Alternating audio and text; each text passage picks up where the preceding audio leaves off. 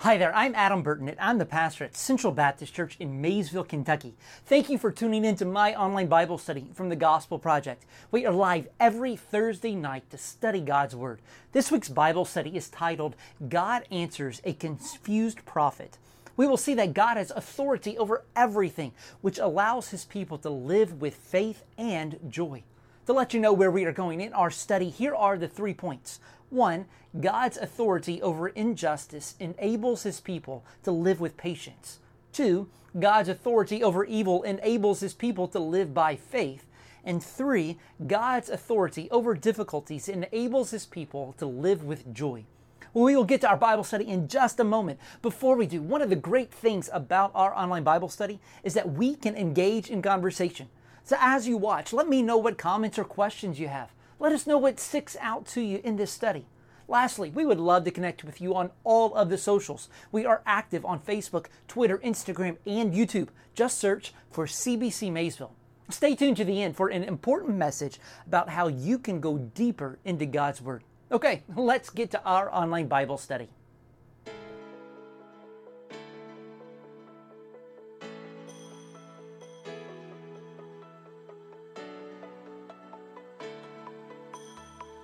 When we think of the Boston Marathon today, unfortunately, the terrible events that occurred during the 2013 race quickly come to mind.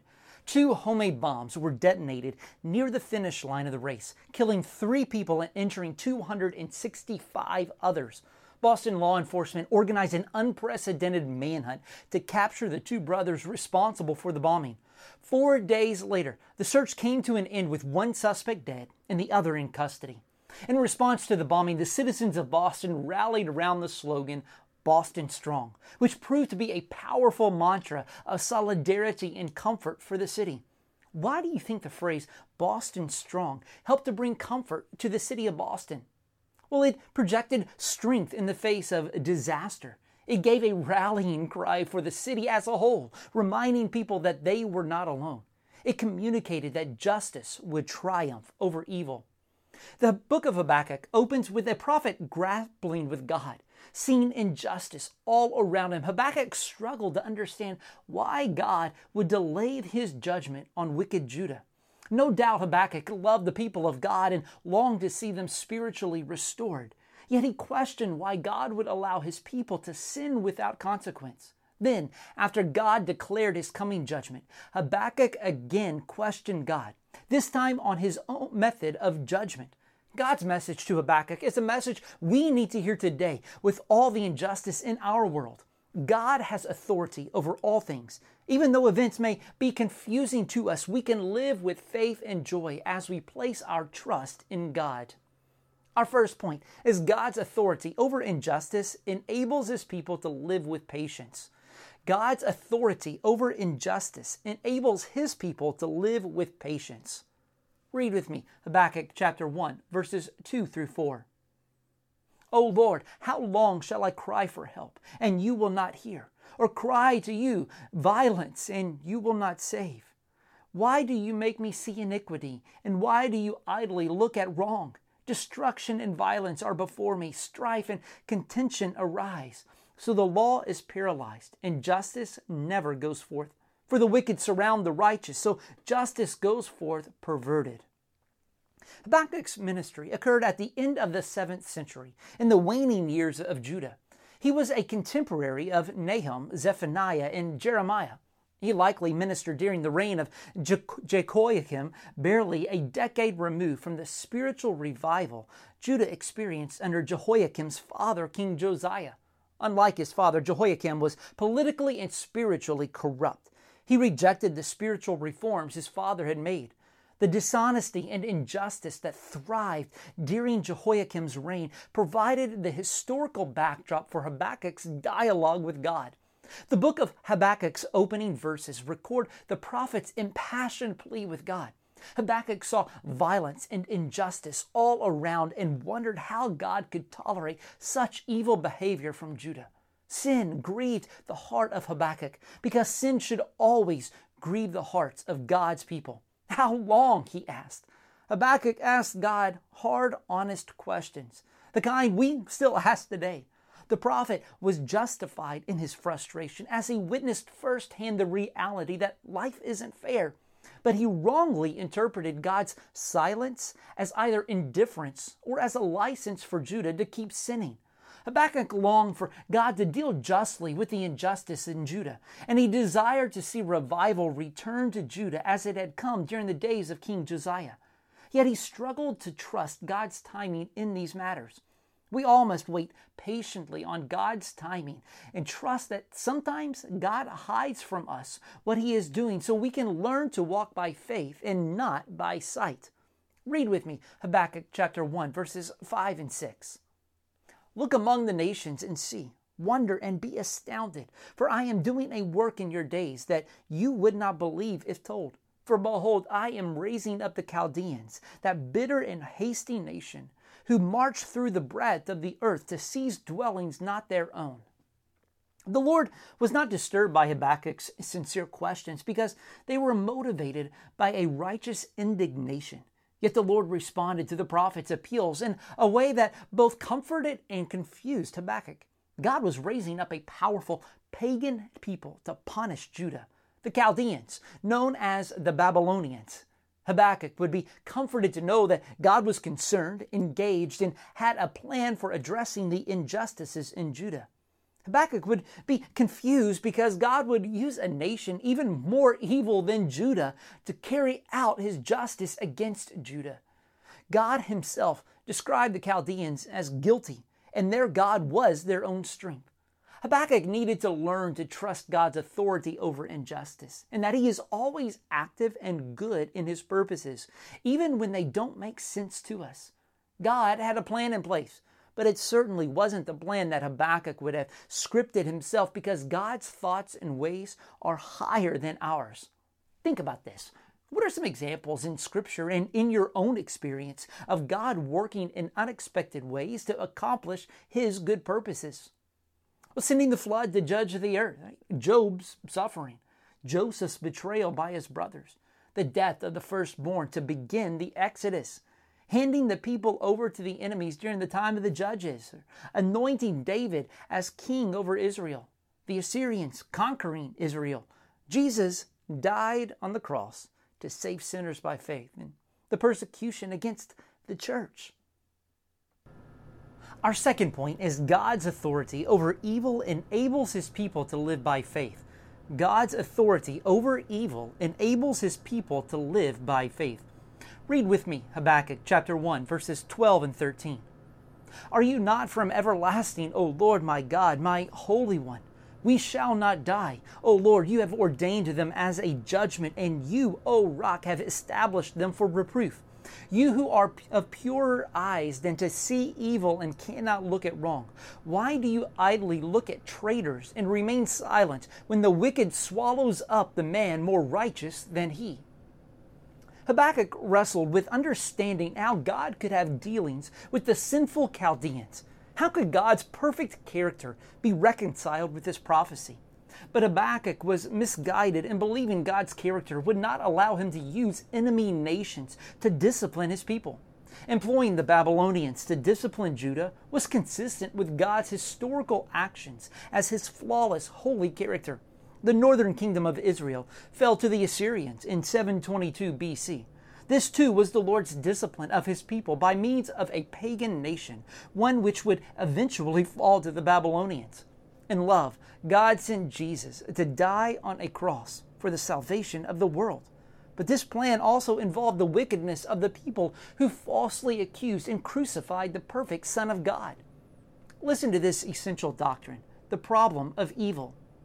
Many atheists have argued that if God is all powerful, all loving, and knows everything, then evil would not exist in the world as humans know it today. Because evil exists in the world, God must not exist. Or if he does exist, then he is not good or all powerful. Despite its powerful rhetoric, appealing to evil as an argument against God fails. First, because outrage over bad things in this world presupposes a good moral standard that does not exist apart from God. And second, because God could have a good reason, though unknown to us, for allowing evil and suffering to continue for a season. Given what we know about God's character and purposes, Christians can rest assured that even in the midst of evil, God is working all things for our good. Read with me Habakkuk chapter 2, verses 3 and 4. For still the vision awaits its appointed time. It hastens to the end. It will not lie. If it seems slow, wait for it. It will surely come. It will not delay. Behold, his soul is puffed up. It is not upright within him, but the righteous shall live by his faith. In response to Habakkuk, God described a stark contrast between the Chaldeans and the righteous. The Lord declared the Babylonians and all the wicked, even among Judah, to be full of pride and lacking integrity. Babylon was a rising power, but their reign would be short lived. Death and judgment await all who reject the Lord. The righteous one, however, will live by faith. God exhorted his prophet to trust him during these darkest of days, and he would live just as those who believe the gospel receive eternal life in Christ. Living by faith requires patience, which is especially challenging when you don't know how long you will have to live by faith. Consider the difficulty of living by faith when faced with infertility, a difficult pregnancy, ongoing sickness, poverty, injustice, or persecution. God knows this is not easy for us. So he repeatedly reminds us of this truth throughout the Bible. The righteous will live by faith. The exhortation to live by faith is echoed in the New Testament as Paul reminded the Christians in Rome of Christ's saving power. The impact of living by faith is this faith is the key to not giving up in times of unanswered prayer. Faith is the key to triumphantly enduring suffering and oppression. Faith is the key to a correct view of history. Faith is the key to the problem of sin and the apparent triumph of evil. Faith is the key to sanity in the midst of adversity. Think about this. What does it mean to live by faith? What's to trust that God is in control over all things, to believe that God is good and for his people, not against them, to live in humility and obedience to God, trusting God's word is true when the circumstances of life try to convince you otherwise. Our last point is God's authority over difficulties enables his people to live with joy. God's authority over difficulties enables his people to live with joy. Read with me Habakkuk chapter 3, verses 16 through 19. I hear, and my body trembles. My lips quiver at the sound. Rottenness enters into my bones. My legs tremble beneath me.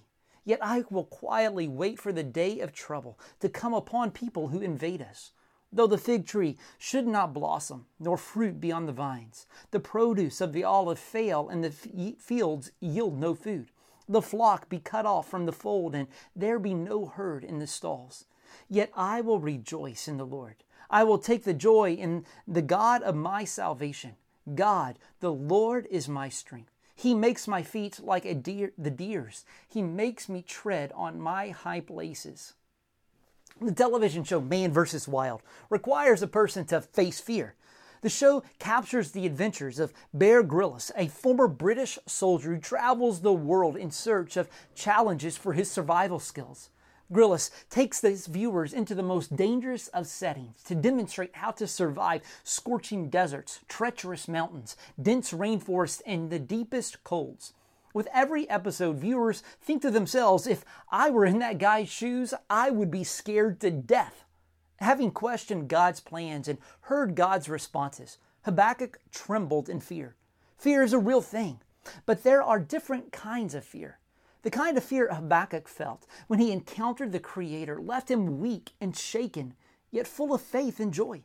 God took Habakkuk on a spiritual pilgrimage, and this sanctifying journey moved him from confusion and worry to contentment and worship.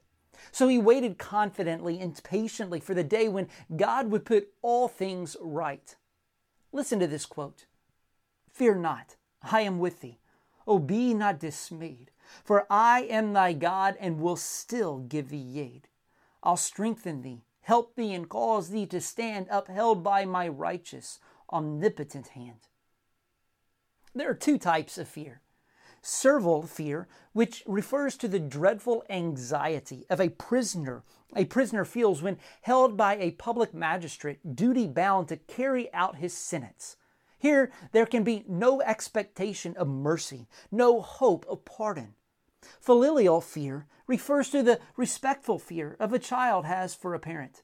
Though a child may be anxious about discipline from a parent, he or she can know that the discipline will end and that love still remains. It's a holy fear, driven by deep respect and love.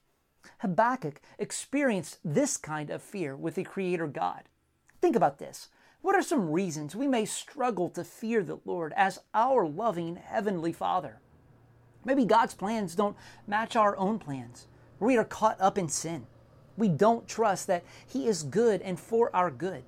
Someone may not know the Lord through faith in Christ. We think He is maybe petty and vindictive like us.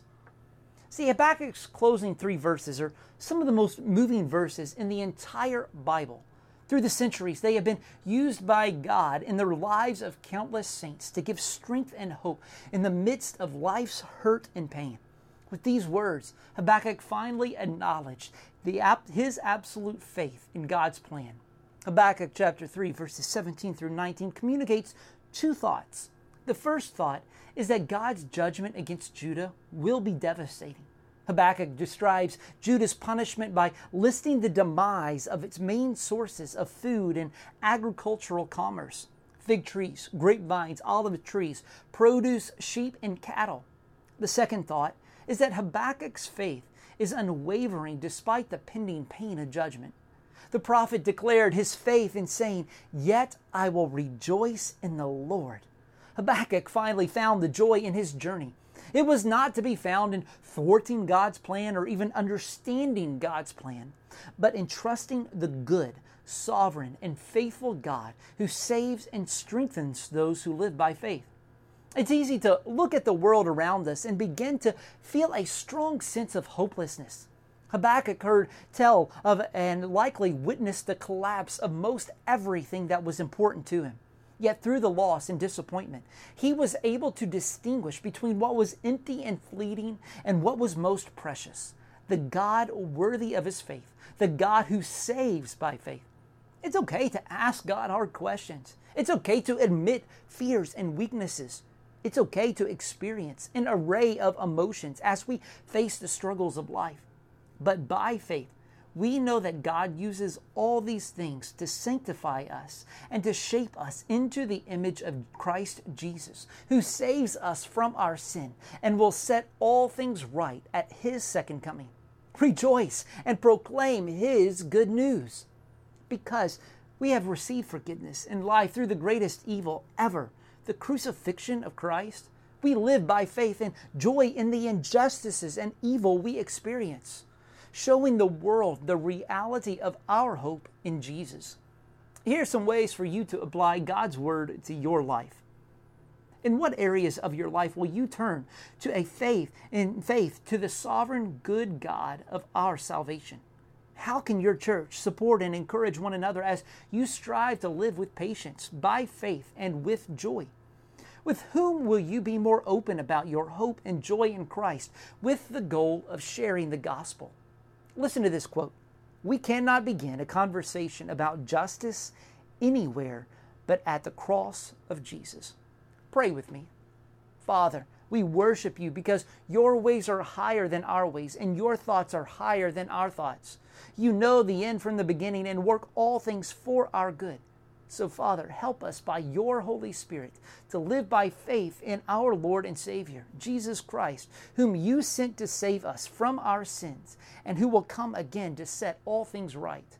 Help us to proclaim this gospel with joy as we look forward with patience to the day your righteous kingdom resides on earth in full. Amen. Thank you for watching this week's Bible study. Remember that God has authority over everything, which allows his people to live with faith and joy. Habakkuk lived in a time when evil seemed to be everywhere. By faith, he trusted God's promise that God would deliver his people. Injustice, violence, and wickedness surround us today. But we can live by faith and trust that Jesus will return one day to make all things right. Connect with me if you would like to know how Jesus can change your life forever. Would you like to dig even deeper into this week's Bible study? Join our online Bible study Facebook group to get a short study each day. You can find us at facebook.com slash groups slash OBS Central. Facebook.com slash groups slash OBS Central. If you enjoyed tonight's Bible study, would you share it with your friends? Lord willing, I will see you next Thursday for our online Bible study. God bless.